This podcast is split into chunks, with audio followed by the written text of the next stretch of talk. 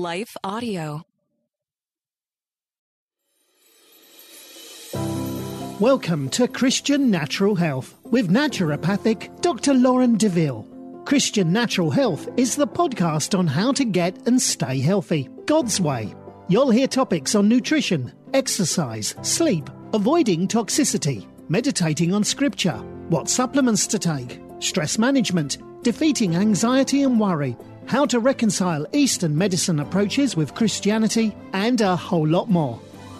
Now, here's your host, Doctor Lauren. But look around you, your family, your faith, they're not in the way, they are the way. From the creators of Jesus Revolution comes the incredible true story. It's going to be dangerous and scary, and giving up, it's not an option. The story of one family's journey from down under to center stage. Unsung Hero, a for King and Country film starring Candace Cameron Bure and Terry O'Quinn.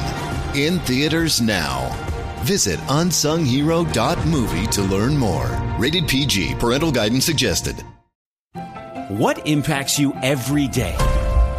There is one book that influences almost every aspect of our lives. Museum of the Bible reveals the Bible's impact on your favorite musicians and artists, the way we measure time, social justice, our national monuments, and more. The Bible's impact is all around you. Discover how at museum of the bible dot org slash impact. Welcome back to another episode of Christian Natural Health. Today I'm going to be talking about hormesis. Uh, hormesis is the idea that the dose of something is what makes a poison or a medicine. So we've all heard the phrase, what doesn't kill you makes you stronger. And in a certain sense, it turns out that's actually true. Renaissance physician and philosopher Paracelsus famously said, all things are poison and nothing is without poison. Only the dose permits something not to be poisonous. Examples include critically important minerals in the body like iron, selenium, and iodine. A small amount of these are necessary for life and optimal functioning, but too much can be dangerous or even deadly. Carbon monoxide is another example. It irre- irreversibly binds to hemoglobin, preventing its ability to bind oxygen and resulting in asphyx- asphyxiation. But in small doses, it serves as a signaling molecule in nerve cells. The idea is broader than just substances, though. Exercise is a type of hormetic stressor. Micro tears in the muscles cause them to actually grow during the repair process. Fasting is a big one. Calorie restriction leads to autophagy, allowing the body to clean up damaged cells and produce new healthy ones instead. Contrast bathing opera- operates by similar principles. In toxicology, this concept is nor- known as hormesis, the idea that small exposures to a toxin can have a beneficial effect upon an organism, while larger doses do act as a poison. In fact, many Many of the modalities used in naturopathic medicine rely upon this principle, the idea that a minor and usually short-lived stressor will result in a compensatory and opposite response in the body in order for it to maintain homeostasis. For decades, oxidative stress was the reigning theory of the cause of aging. Indeed, oxidative stress has been linked to most chronic diseases, and it is undoubtedly quite toxic when in excess. However, the majority of oxidative stress in the body comes from the mitochondria themselves. Healthy mitochondria have very little leakage into the surrounding cell, but at least four to five percent of the oxygen that goes in does leak out, turning into free radicals like hydroxyl, superoxide anion, hydrogen peroxide, hypochlorite, and peroxynitrite. While the body uses antioxidants such as glutathione to clean this up, small amounts of oxidative stress are also part of the mitochondrial feedback mechanisms, signaling that the body has to, has lower need for energy. This helps the mitochondria to adapt to the needs of the moment, while the oxidative stress itself triggers increased production of antioxidants and enzymes for detoxification. This may be the reason why studies of high-dose antioxidants haven't been nearly as impressive as we once expected them to be. Some antioxidants are good, but excessive amounts don't seem to be better. Feedback mechanisms of all kinds are like this, allowing the body and the individual to learn how to respond to the world around them. Pain, when functioning properly, serves this purpose, sending signals like, don't touch that hot stove. So phytochemicals or plant toxins. Many of our favorite medicinal plant compounds are actually toxins that the plant produces to ward off insects. Considering the body weight dose of an insect might get, get compared to us, it might explain our different physiological response.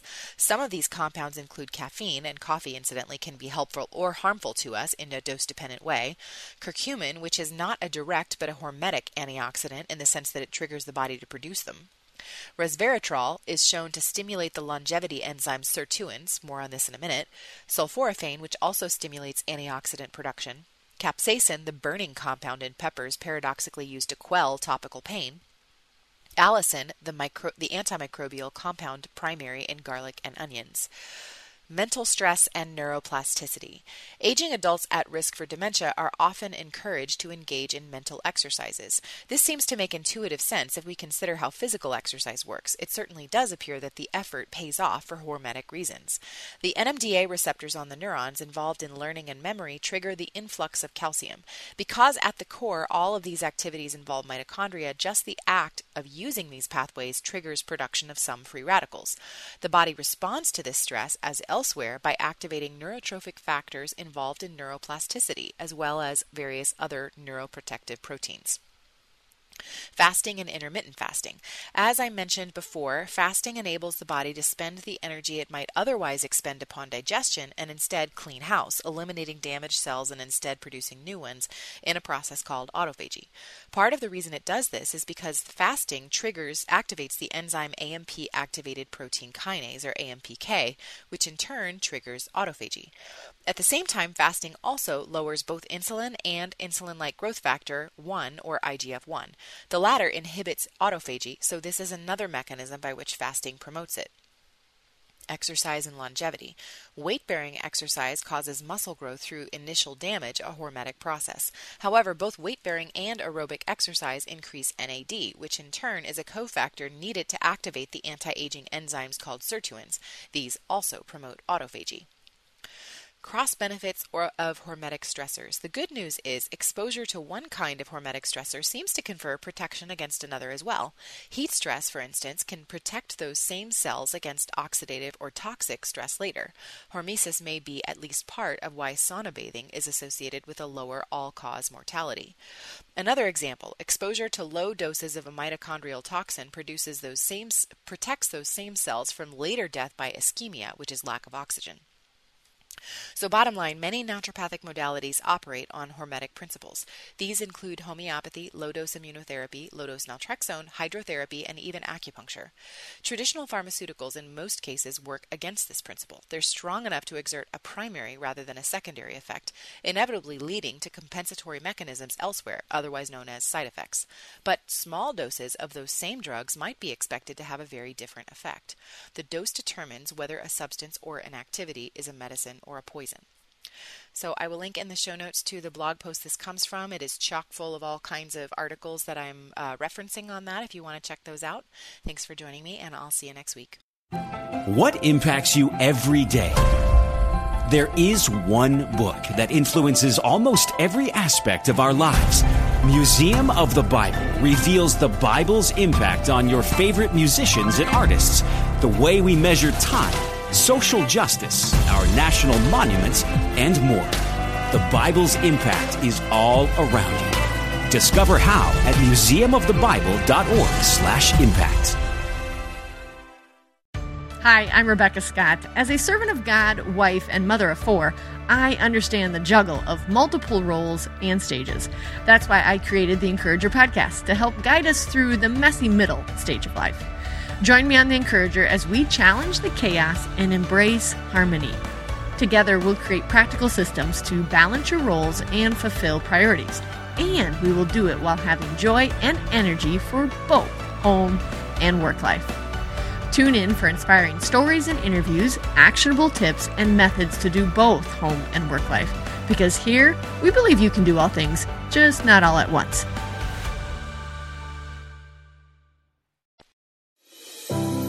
Thanks for listening to Christian Natural Health. This show is run by you, so please write in with topic and guest suggestions for future shows.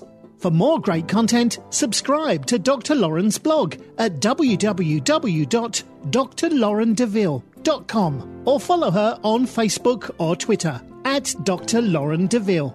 If you enjoyed the show, don't forget to share it with your friends and give us a five-star rating in iTunes. It really helps us to stand out so other people can discover great content as well. Have a great week and God bless you.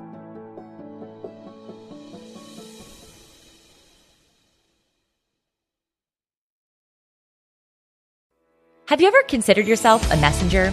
I mean, you are called by God, and aren't we all praying the big prayer, "Here I am, Lord, send me"? So if we put two and two together, you've got a message to deliver, my friend. Whether it's mics like this, bookshelves around the world, stages to take, art to make, or businesses to build, it's time we start testifying truth, unashamedly, creatively, and in love. My name is Tamara Andress, the host of the Messenger Movement podcast, which is designed to catalyze Christians to speak, write, build, and testify. I use my mic like a machete, so if you don't like to get your toes stepped on or pushed off cliffs to finally jump on in with Jesus, I may be too much for you. But if you're ready to turn your message into a movement and want to run with other messengers doing the thing at scale globally, search and follow the Messenger Movement podcast on your favorite podcast platform or life audio dot com today.